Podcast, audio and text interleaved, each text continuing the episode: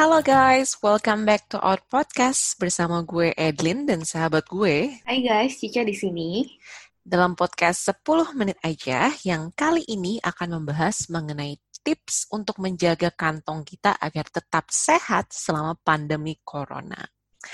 Jadi guys, kali ini gue mau mengandalkan Cica sebagai seorang financial consultant terpercaya yang handal kapan lagi sih guys kita bisa dapat jasa advice dari Cica gratis guys? Oke, okay. Cica, anggaplah gue mewakili banyak orang di Indonesia yang sedang mengalami krisis ekonomi, Cica. Misalnya pendapatan kami berkurang karena adanya pandemi ini, bisnis juga nggak beroperasi seperti biasa. Sebagian dari kita harus ngambil unpaid leave, kemudian omset bisnis pun turun drastis, dan yang paling ekstrim ada yang kena PHK, Cak.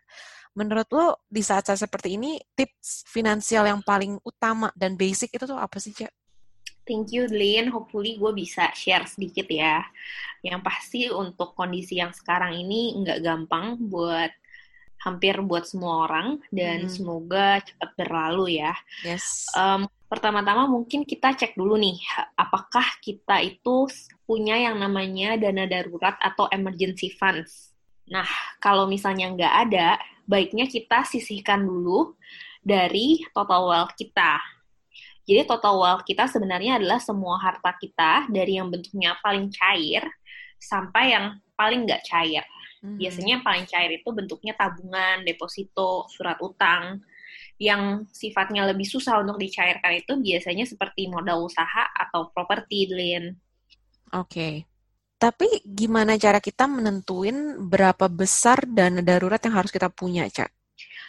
Nah, Lin, untuk jumlahnya berapa itu sebenarnya pasti akan berbeda ya buat um, setiap orang. Kayak okay. lu dan gua, kita pasti berbeda gitu karena tergantung kebutuhan kita berapa tiap bulannya.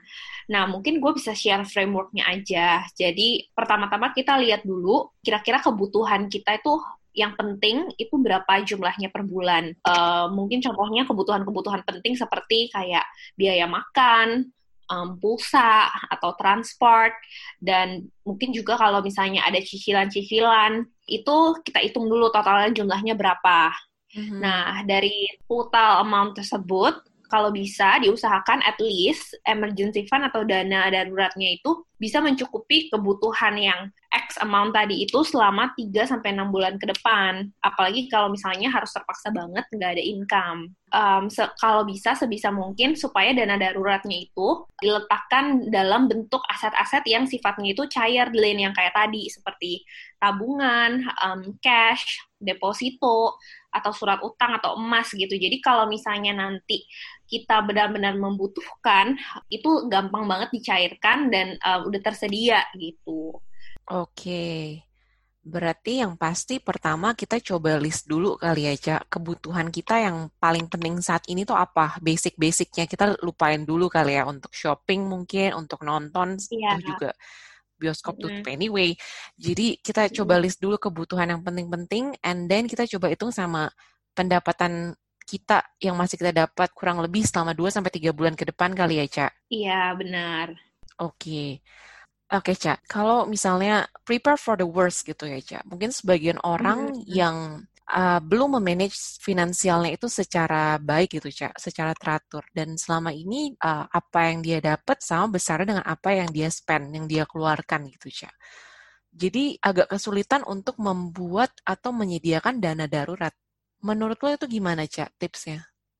Oke, okay, Glenn, um, balik lagi ya.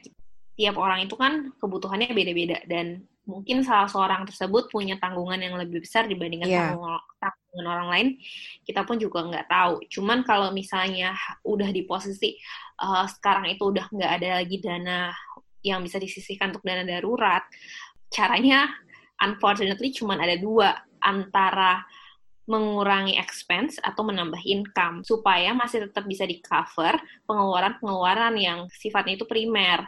Jadi misalnya mungkin kita bisa review lagi expense-expense-nya kita, kita list down. Ada nggak sih sebenarnya expense-expense tersebut yang bisa kita kurangin atau hmm. misalnya bisa kita uh, coba untuk restructure. Contohnya kalau misalnya kayak subscription gym atau Netflix itu kan sebenarnya sifatnya lumayan sekunder atau tersier ya, Delin ya. Mungkin mm -hmm. itu bisa kita yeah telepon dulu gitu atau ada nggak sih cara yang lebih murah untuk mendapatkan subscription tersebut gitu nah yang kedua kita juga mungkin bisa lihat lagi apakah ada cicilan-cicilan atau hutang yang kita bisa nego, kita bisa minta keringanan atau mengundur waktu pembayaran. Dan sebisa mungkin pastinya jangan ngambil cicilan baru gitu. Oke, mengenai cicilan ya Cak, kalau gue boleh sharing, beberapa company pasti ada kebijakan di mana mereka itu mau membantu karyawannya, terutama company yang mengalami dampak langsung dari corona ini. Contohnya di company gue ya Cak, mereka itu memberikan surat pernyataan bagi karyawan yang membutuhkan uh, semacam ya, ya. surat pernyataan untuk diajukan kepada bank. Suratnya berisikan bahwa memang saat ini karyawan ini tidak menerima gaji penuh dikarenakan pandemi COVID, untuk itu meminta bank tidaknya memberikan keringanan jadi mungkin teman-teman sekalian yang mengalami hal yang sama itu mungkin juga bisa uh, bertanya mungkin kepada HRD-nya apakah ada program-program atau bantuan-bantuan yang dapat kita gunakan atau kita maksimalkan sehingga meyakinkan bank bahwa memang pada saat ini kita sedang tidak bisa membayar cicilan seperti itu. Iya, benar banget, Lin. Dan kalau kita lihat juga sebenarnya pemerintah kita juga udah mulai membantu ya dengan mengeluarkan pembebasan pajak untuk beberapa yeah. sektor tertentu gitu. Uh, mungkin gue mau tambahin dikit yang dari menambah dari sisi income-nya ya. Kayaknya mm-hmm. kalau gue lihat juga sekarang ini kan udah lumayan banyak ya di sosial media dan di marketplace gitu.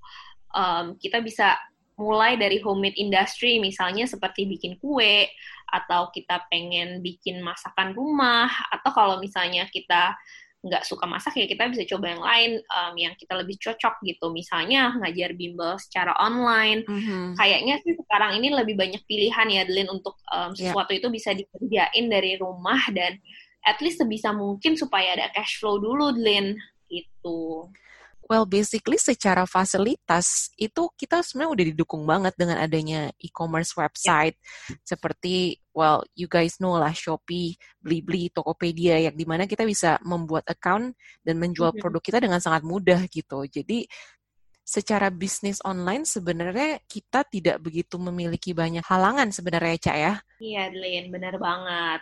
Dan yang terakhir mungkin nggak um, ada salahnya untuk asking for help juga dan uh, mungkin kita bisa ngobrol again sama orang-orang yang care dan peduli sama kita atau kerabat terdekat gitu dan ya karena Tuhan itu bisa membantu lewat siapa aja dan dalam yeah. bentuk apa aja gitu. You you'll never know gitu.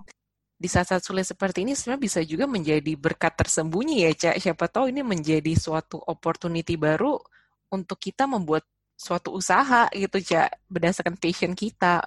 Karena kan biasa usaha-usaha yang sukses itu juga berawal dari iseng dari passion sekedar kecil-kecilan yeah. gitu tahu-tahu bisa berbuah yeah. menjadi besar. Well um, ya badai pasti berlalu lah ya cak pasti Lin pasti. Tapi cak menurut lo kondisi ekonomi kayak gini apakah kita sudah mencapai yang paling buruk cak apakah bisa lebih buruk lagi? Atau udah saatnya membaik? Atau gimana cak Hmm, oke okay, ini honest opinion aja ya Glenn ya. Hmm. Hopefully sih yang terburuknya udah lewat. Um, tapi to be honest, Glenn, there is too much uncertainty at the moment gitu. Karena salah satu cara yang bisa mengakhiri ini semua kan adalah dengan cara menghentikan penyebaran virus COVID-19 ini atau dengan ditemukannya vaksin. Mm -hmm kalau misalnya gue baca-baca sih udah banyak berita yang lumayan positif ya sekarang, terutama juga di beberapa belahan negara tertentu itu katanya penyebarannya udah peaking gitu. Semoga Indonesia sih juga bisa cepet nyusul. Okay. Tapi yang disayangkan sebenarnya, yang tadinya sebenarnya COVID-19 ini hanya sebatas healthcare issue, sekarang itu udah lebih menyangkut orang banyak dan terutama dari sisi real ekonomi sendiri, Lin.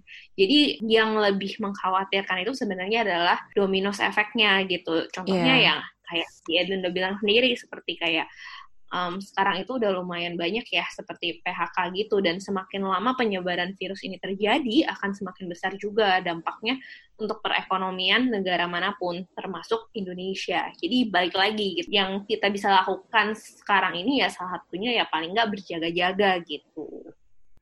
Pokoknya tetap tenang dan jangan panik. Coba dipikirin dulu baik-baik untuk setiap keputusan yang diambil dan tetap semangat buat teman-teman yang mungkin sekarang ini merasa kantongnya justru malah sehat, nah mungkin ini juga adalah waktu yang tepat ya untuk misalnya mulai membantu dengan mengkonsumsi local product gitu. Yes, yes, yes, yes. Guys, semoga diskusi singkat kita pada episode kali ini berguna buat kita semua untuk memanage keuangan kita di saat pandemi corona. Kalau gitu, gue Cica di sini. Dan gue Edlin. Kita pamit dulu ya. Bye-bye. Bye.